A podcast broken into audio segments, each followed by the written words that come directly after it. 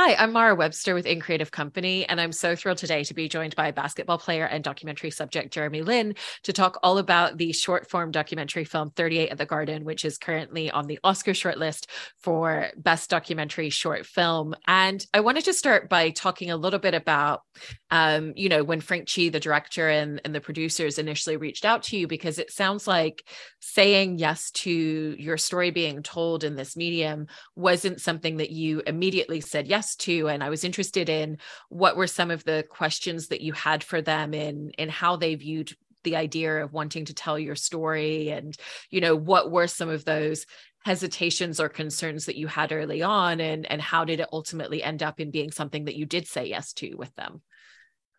Yeah i uh you know early on and, and we've gotten opportunities um throughout the years and i just have never really wanted to kind of relive Linsanity. Um, and I've always had a, this interesting love hate relationship with Linsanity. Um, you know, on the love end, just it changed my life, it allowed me to take care of me and my family financially.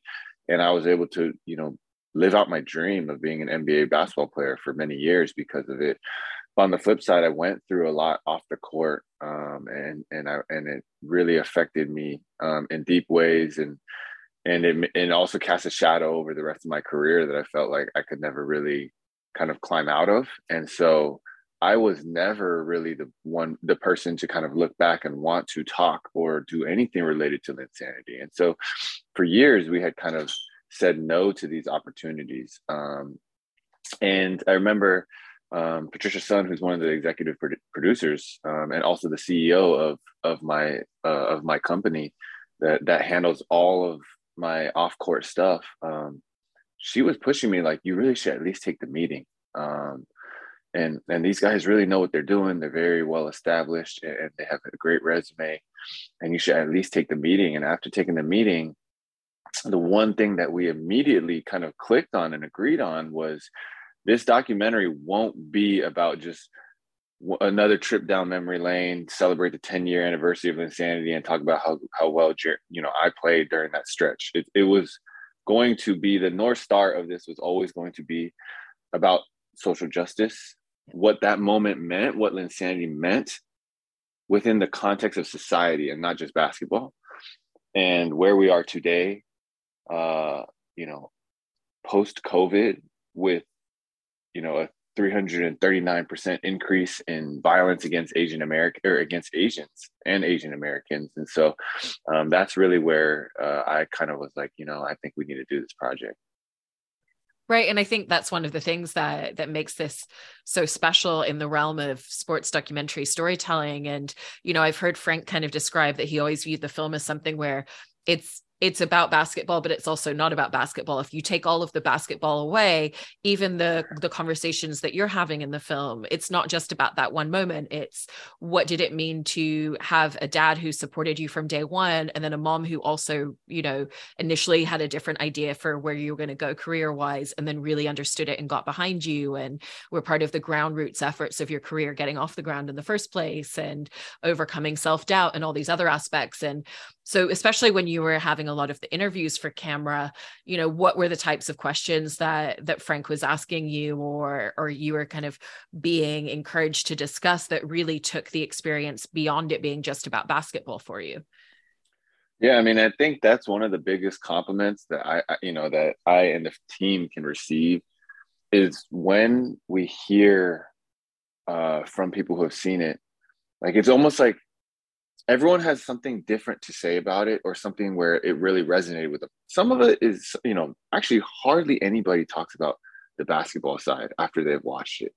And you know, they could talk about uh, you know other things, many of many of the other elements that were in there, um, which I don't really want to you know spoil spoil or talk too much about. But as, as it relates to your question, um, the interview questions that I was getting from Frank and the team, Travon and Samir, was um, I mean, it was it was building it was building a holistic story of you know within the context of society. So you have you have stereotypes, you have you have you know like we said doubt and and what that looks like. You have the underdog element. You have a trailblazing element of going to to a, a, you know a, a, different route, and you have the perseverance element, and you have the social justice element, and there's so many different things that are playing into it. And by the end of it, you don't need to know anything about basketball to be able to like enjoy it. And that's actually, you know, that's what people say. They're like, man, I, I, I don't care about basketball. I've never cared about basketball, but this film, like, I loved it, and I need to get as many people to watch it as possible. And, and that's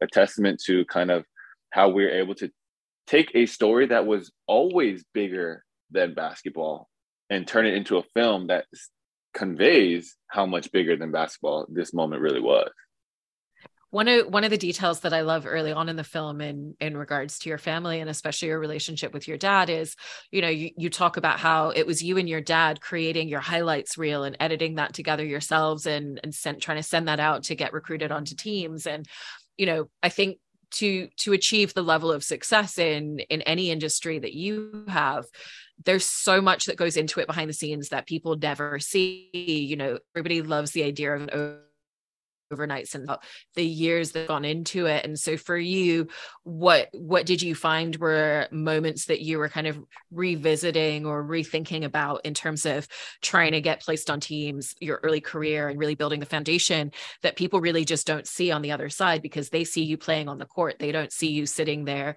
trying to send that tape out to to coaches.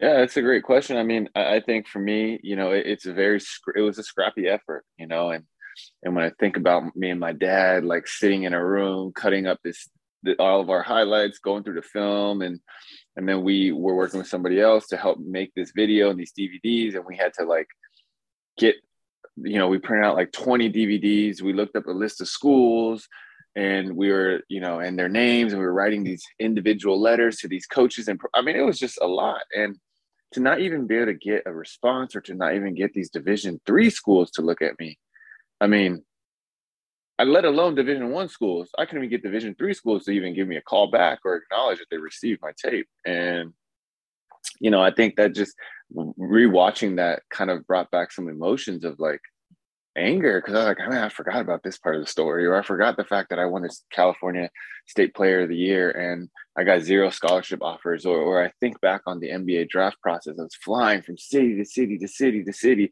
nonstop around the country, doing all these workouts, crushing these workouts, and nobody seemed to care.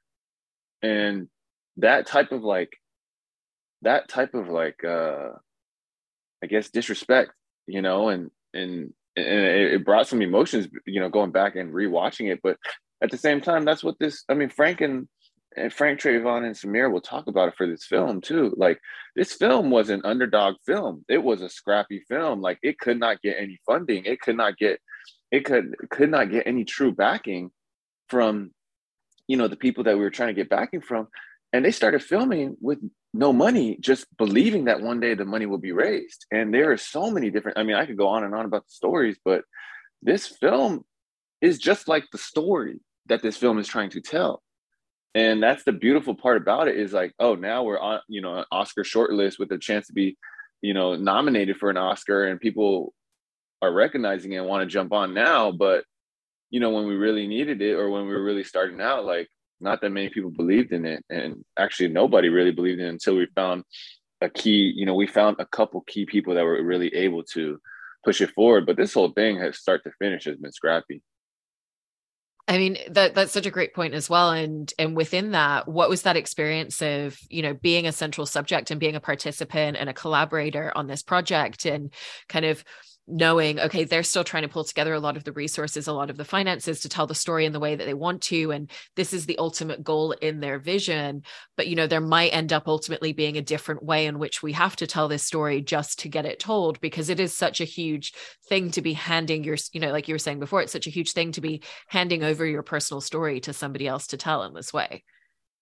Yeah and, and i think um, you know, you're you know you're in you're in media and journalism, so you understand. Like I've done so many interviews, I've told my story so many times um, in my life, in my career, and I've had so many times when people just chose the part they wanted and ignored the other 95% and that's what i that was my experience with media and interviews for like so much of my life is like I'll share all this stuff and then it'll be the end and be like basically the headline everything about the story is he's Asian. Can you believe that he's Asian and he's actually doing pretty good and and that's it. They just wanted those bits and pieces and so for me with this team like I really trusted them and they stayed true. Like they stayed true to the story.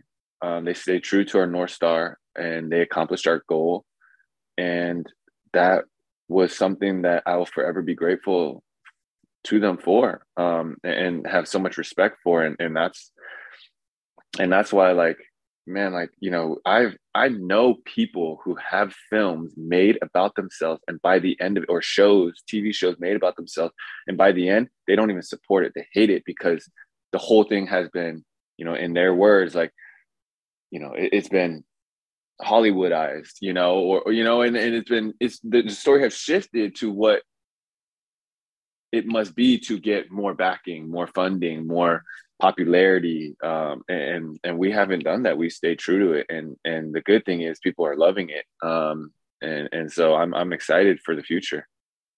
I also love that it does, you know, it does it, it, obviously does talk about that specific moment in time, but it also covers the rest of the scope of your career. You know, it talks about at the end, you know, the career that you've had following that. It talks about what it was like to be a high school player and try to get onto a college team and the decisions that you're having to make at a very young age.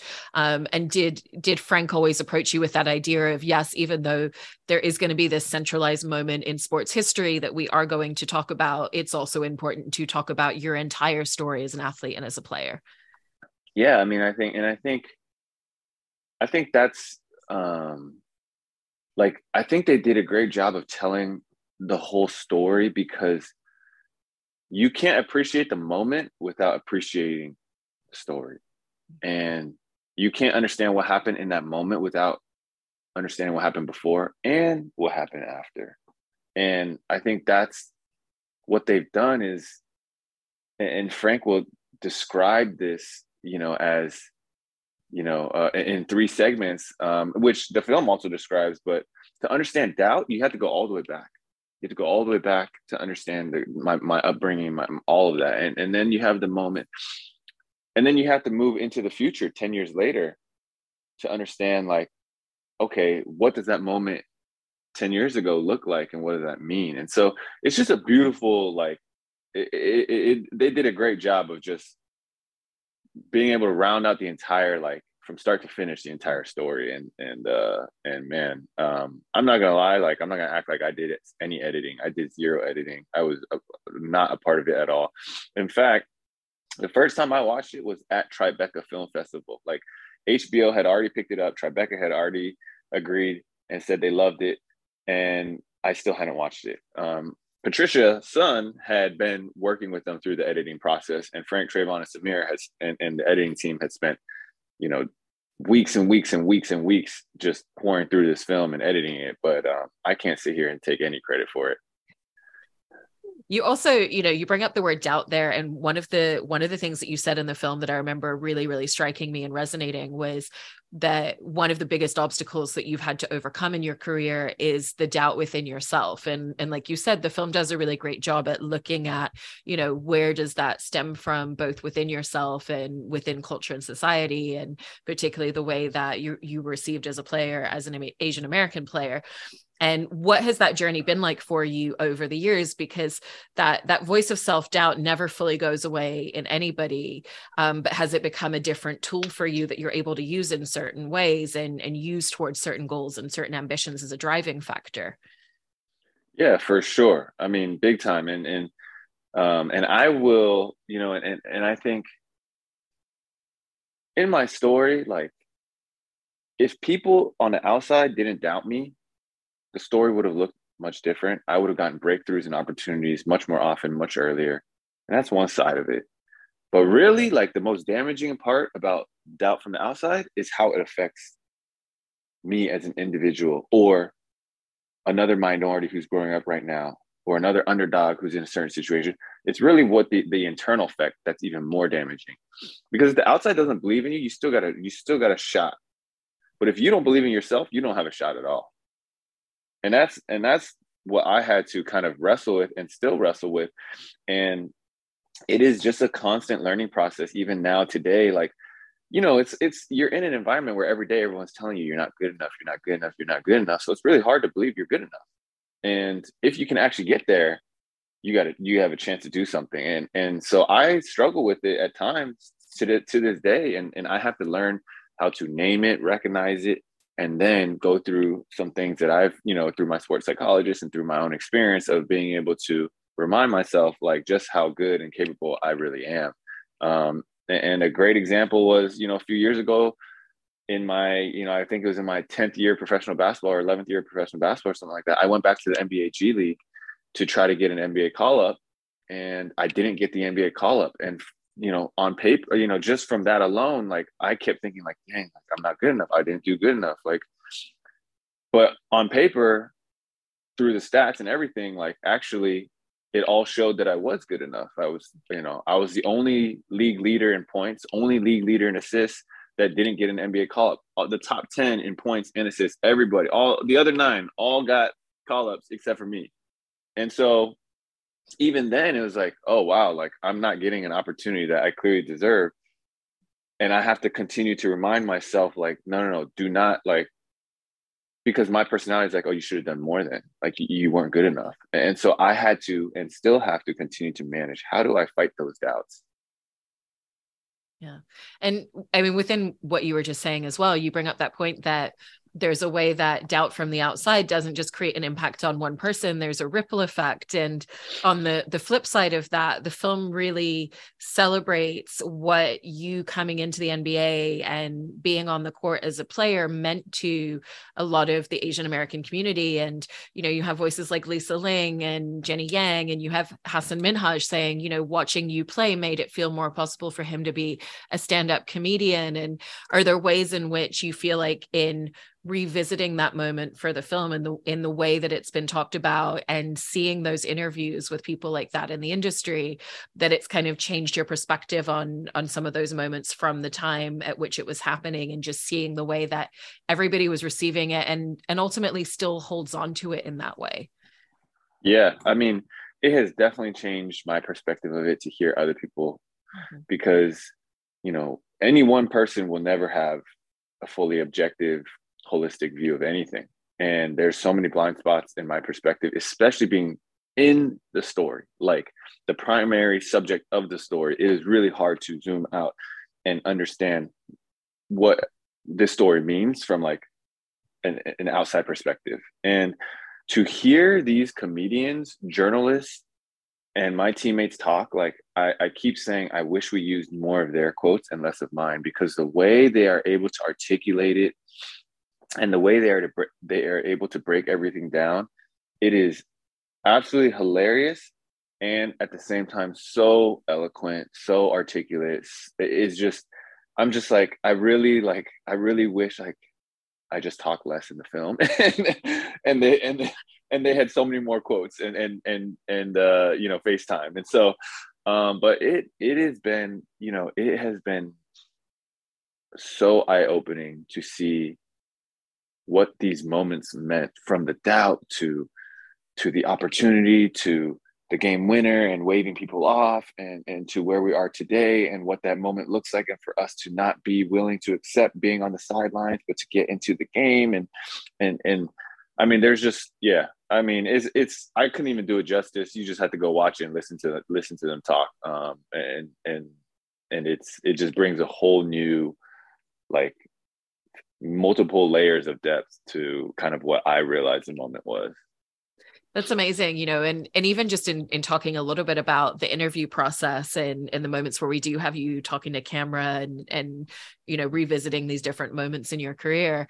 Um, you know, you were talking a little bit about what some of those conversations look like. What was the overall kind of dynamic and and setup that Frank and his team like created for you to be able to walk into each day? And did you have a sense going in of what's what sort of things they were going to be approaching you with what sort of things they wanted you to dive into or was it more of just kind of a broader open style of conversation where they could then kind of find the story from within that?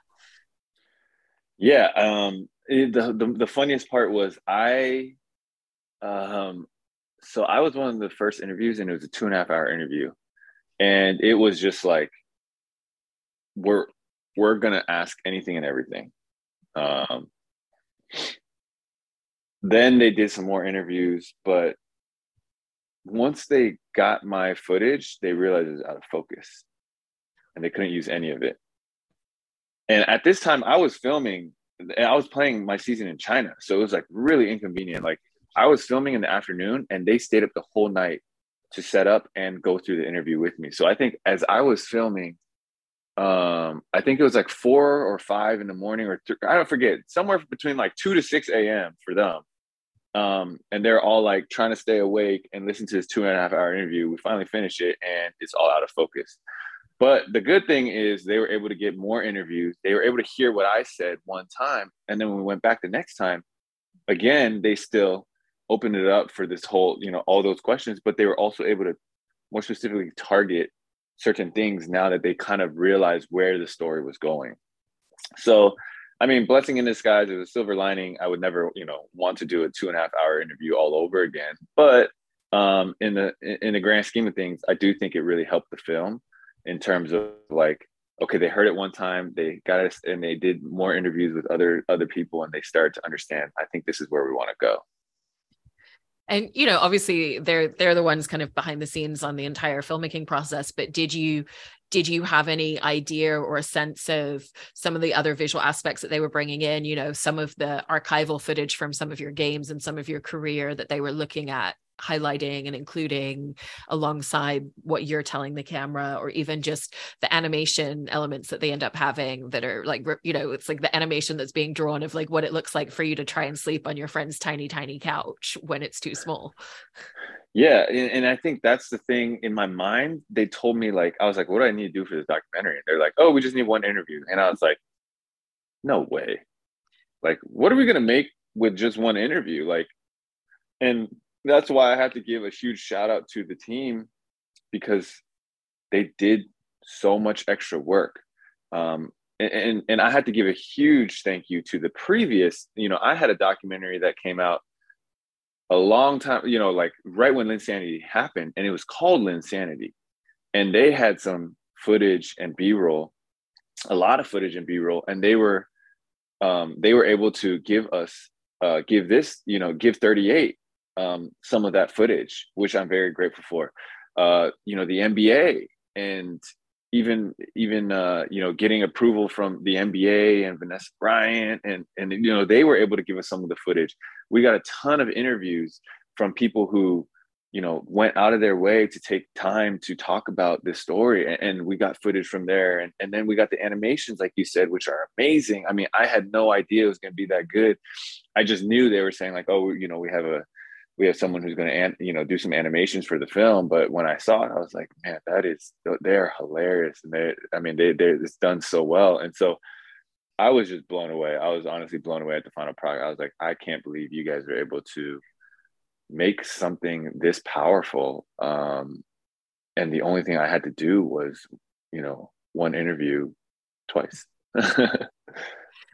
I mean, going back to what you were talking about right at the very beginning, when when you kind of sit now and you revisit some of the hesitations that you had and the fact that there hadn't been the right project to say yes to until this came about with Frank and the rest of the team working on this kind of how has that shifted the dynamic in the relationship for you in terms of just what that idea was of of potentially going into a film like this and and handing over your story to someone in that way? And then what it has been in going through a process that you know it sounds like it's been a really great collaborative process throughout and something that you're really proud of as a piece of filmmaking and as storytelling I mean, it, it's been so, and I, I said this at one of the events in the Q and A. I said, you know, maybe the biggest beneficiary of this entire film is me because it has helped me reshape Linsanity in, in, in many different ways to appreciate it more. It is, uh, you know, for many years it was a weight on my shoulders, you know, that that I tried to run from and not associate with, and now it is a badge of honor and something that I, I, I talk about and um, and accept and embrace so proudly uh, in large part because of this film and this process and everything that's been done and things that people have said and um, it's it's been uh, it's been an incredible experience. Honestly, it's been an incredible experience for me, and um, and I think we're just kind of getting started because you know people a lot of people have seen the film but there's a lot more people that will probably see the film. It is getting some huge momentum right now.